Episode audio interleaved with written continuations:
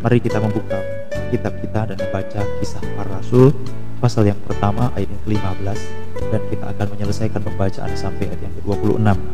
Kisah Para Rasul pasal yang pertama ayat yang kelima belas sampai ayat yang ke dua puluh enam. Sebagaimana biasanya, saya akan mengajak saudara untuk membaca ayat ini berganti-ganti. Ayat yang kelima belas saya akan mulai terlebih dahulu. Demikianlah firman Tuhan. Pada hari-hari itu berdirilah Petrus di tengah-tengah saudara-saudara yang sedang berkumpul itu, kira-kira seratus dua puluh orang banyaknya, lalu berkata, "Hai saudara-saudara, haruslah genaplah kitab suci yang disampaikan Roh Kudus dengan perantaraan Daud tentang Yudas, pemimpin orang-orang yang menangkap Yesus itu. Dahulu ia termasuk bilangan kami dan mengambil bagian di dalam pelayanan ini.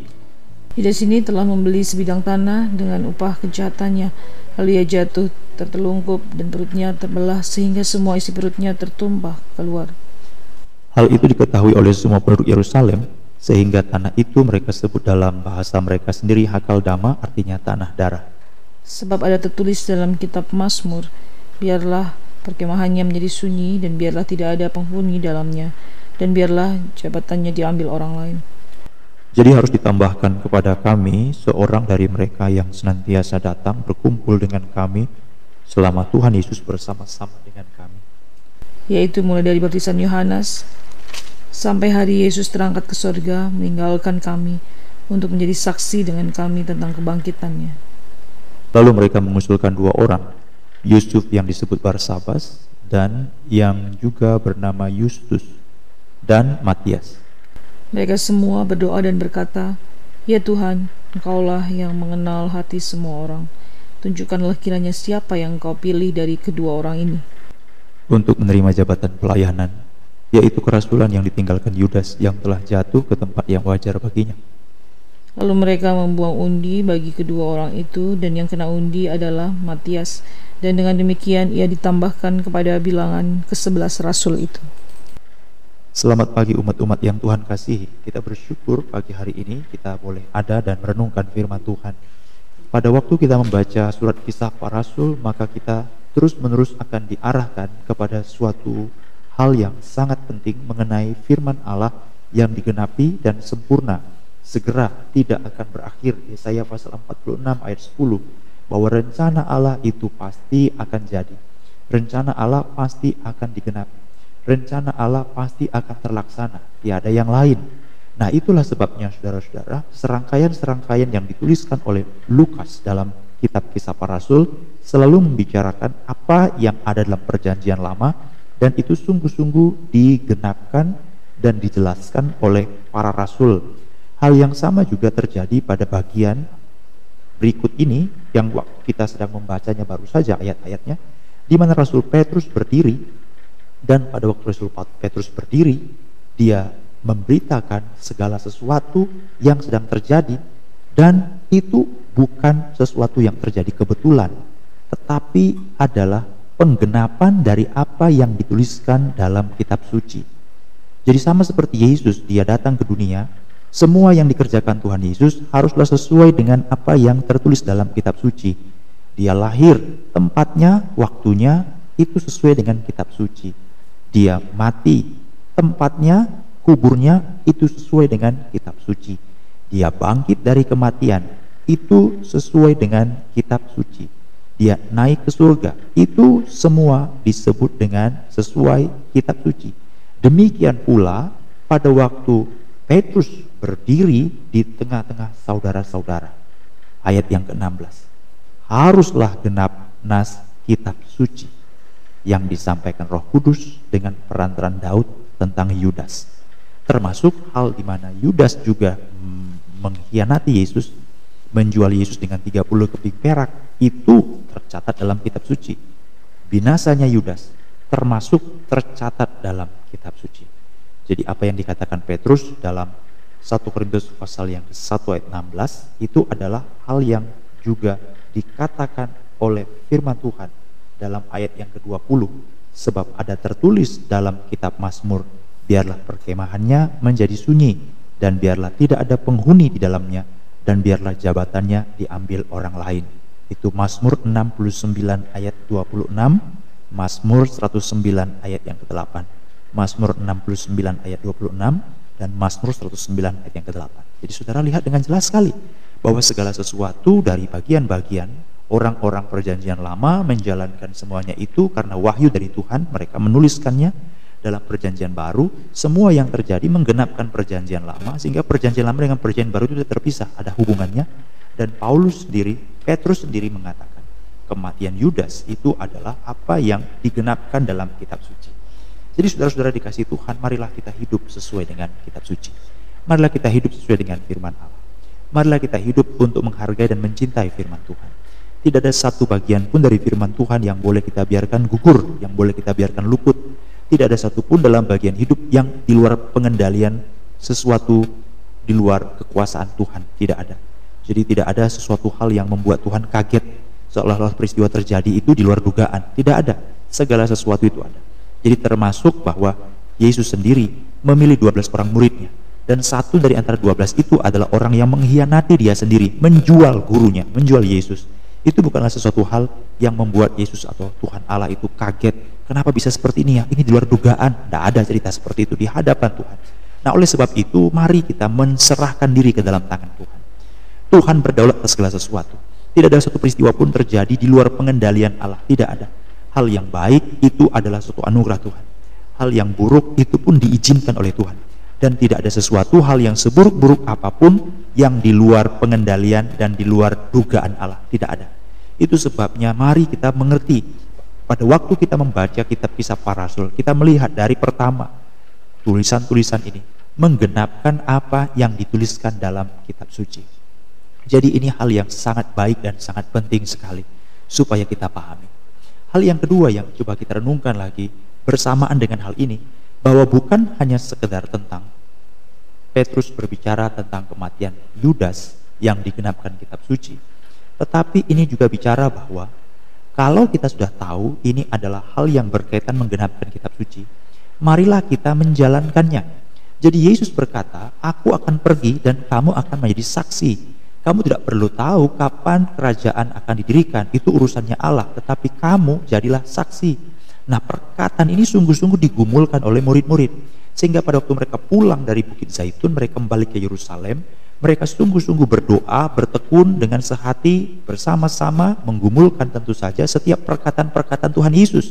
Yesus mengatakan, kamu jangan tinggalkan Yerusalem sebelum kamu diperlengkapi dengan kuasa dari tempat yang maha tinggi, yaitu Roh Kudus akan turun kepada kamu dan kamu akan menjadi saksi. Itu sebabnya Petrus berkata dalam ayat dua puluh satu, harus ditambahkan kepada kami seorang dari mereka yang senantiasa datang berkumpul dengan kami selama Tuhan Yesus bersama-sama dengan kami, yaitu orang yang mulai dari baptisan Yohanes bersama dengan kami sampai Yesus terangkat ke surga meninggalkan kami, untuk menjadi saksi.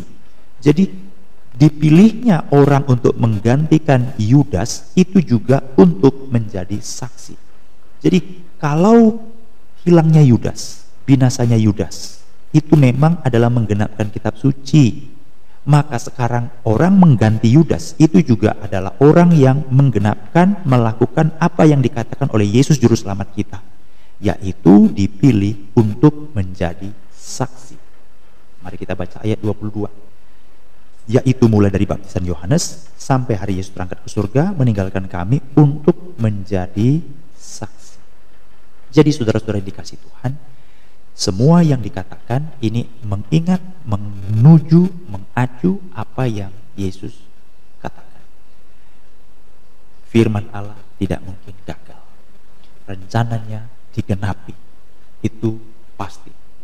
Itu sebabnya marilah kita sungguh-sungguh bergumul dalam doa. Walaupun ini adalah sesuatu yang dijanjikan Allah, tetapi bukan berarti karena itu semua sudah dicatat dalam kitab suci, sudah dikatakan oleh Tuhan Yesus, maka kita menjadi orang yang tenang, melewatkannya dengan santai. Tidak, justru kita harus bertekun dan bergumul supaya kehendak dan rencana Allah digenapkan. Jadi apa yang terjadi pada waktu itu di kamar loteng Yerusalem, pada waktu mereka pulang dari Bukit Zaitun setelah Yesus naik ke surga, maka murid-murid bertekun dalam doa. Mereka menggumulkan segala apa yang dikatakan oleh Yesus Juru Selamat, mengingat-ingat lagi. Dulu kan belum ada Alkitab, saudara-saudara. Pada waktu zaman rasul-rasul itu belum ada Alkitab, justru Petruslah yang menulis surat Petrus. Justru Petruslah yang membantu supaya Markus menulis Injil Markus. Jadi pada waktu itu belum ada. Mereka pasti waktu itu mulai mengingat-ingat apa kata juru selamat. Mereka berdoa, Roh Kudus pimpinlah kami supaya kami ingat setiap kata-kata, setiap aktivitas, setiap pelayanan, setiap perbuatan yang pernah dilakukan oleh Yesus juru selamat, guru kami selama tiga setengah tahun di dunia ini. Tolonglah pimpin kami. Itu sebabnya mereka bertekun dalam doa. Mereka terus berada senantiasa setiap hari di bait Allah. Mereka terus mengingat apa yang harus kami lakukan. Yesus mengatakan kami harus memberitakan Injil. Yesus mengatakan kami harus mengajarkan orang untuk melakukan apa yang diperintahkan. Yesus perintahkan apa? Terus diingat.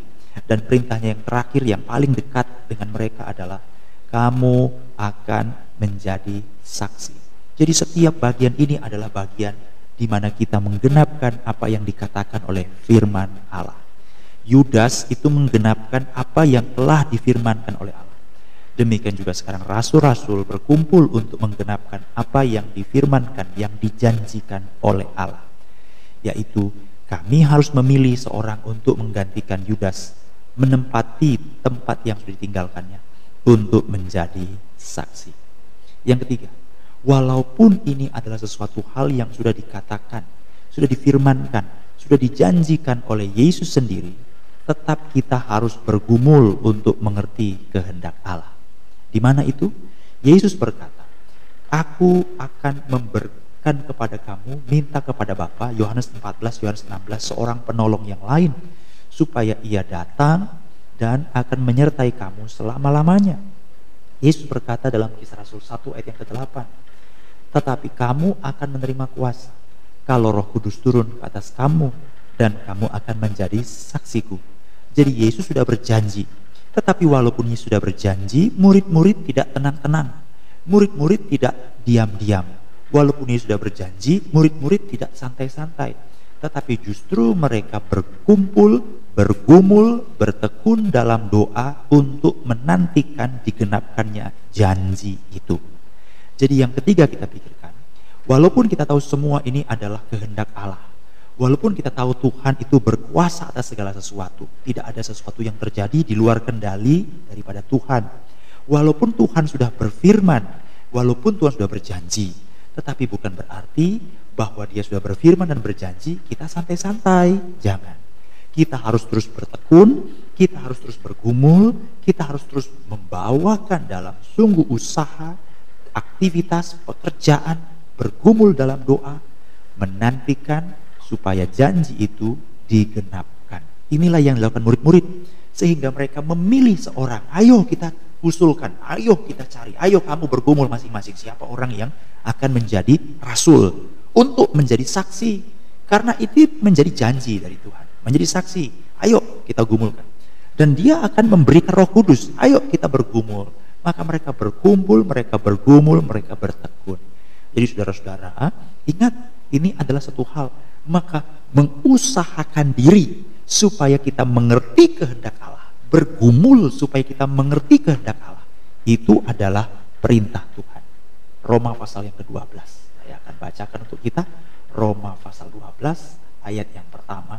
Demikianlah firman Tuhan untuk kita pahami.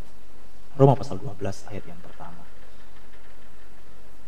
Saudara-saudara, demi kemurahan Allah aku menasihatkan kamu supaya kamu mempersembahkan tubuhmu sebagai persembahan yang hidup, yang kudus dan yang berkenan kepada Allah. Itu adalah ibadahmu yang sejati. Ayat dua, janganlah kamu serupa dengan dunia ini, tetapi berubahlah oleh pembaharuan budimu, sehingga kamu dapat membedakan manakah kehendak Allah, apa yang baik, yang berkenan kepada Allah, dan yang sem sempurna. Berubahlah oleh pembaharuan budimu. Jadi saudara-saudara, untuk mengerti kehendak Allah, kita harus memahami ada satu proses perubahan dalam pikiran kita, dan itulah yang menjadi tantangan bagi kita supaya kita dapat mengerti kehendak Allah. Jadi bukan santai-santai, bukan diam-diam saja. Oh, Tuhan sudah janji kok, Tuhan sudah firman kok, kehendak Allah sudah jadi kok, tidak ada kehendak Allah yang tidak terlaksana. Ya udah kalau begitu aku berpangku tangan, aku lipat tangan, aku santai-santai saja. Tidak. Yesus berjanji, tetapi murid-murid berusaha, bergumul, bertekun. Termasuk dalam hal pemilihan Yudas, termasuk dalam hal memilih orang yang baru, termasuk dalam hal kita menantikan janji Bapa. Efesus pasal lima ayat yang ke enam belas. Ayat yang ke lima belas, enam belas, dan tujuh belas. Efesus pasal lima. Karena itu, saudara-saudara, perhatikanlah dengan seksama bagaimana kamu hidup. Jangan seperti orang bebal, tetapi hiduplah seperti orang arif. Apa ini maksudnya? Pergunakan waktu yang ada, karena hari-hari ini jahat. tujuh belas. Sebab itu janganlah kamu bodoh, tetapi usahakanlah. Usahakan apa ini? Supaya kamu mengerti kehendak Allah. Jadi murid-murid tahu bahwa apa yang terjadi itu semua menggenapkan kitab suci. Tidak ada satupun yang tidak terjadi. Termasuk covid sembilan belas adalah suatu hal yang diizinkan Tuhan untuk menggenapkan apa yang tertulis dalam kitab suci. Bahwa seluruh dunia ini sedang berjalan kepada kehancuran, kebinasaan, tetapi kehendak Allah kekal untuk selama-lamanya. Oleh sebab itu marilah kita usahakan diri, berubahlah pola pikirmu supaya kita dapat mengerti kehendak Allah. Biarlah hidup kita bukan santai, bukan berpangku tangan, bukan melipat tangan, duduk dengan tenang saja, tetapi mari bergumul, mari berjuang untuk hidup sampai kehendak Allah digenapkan dalam hidup kita.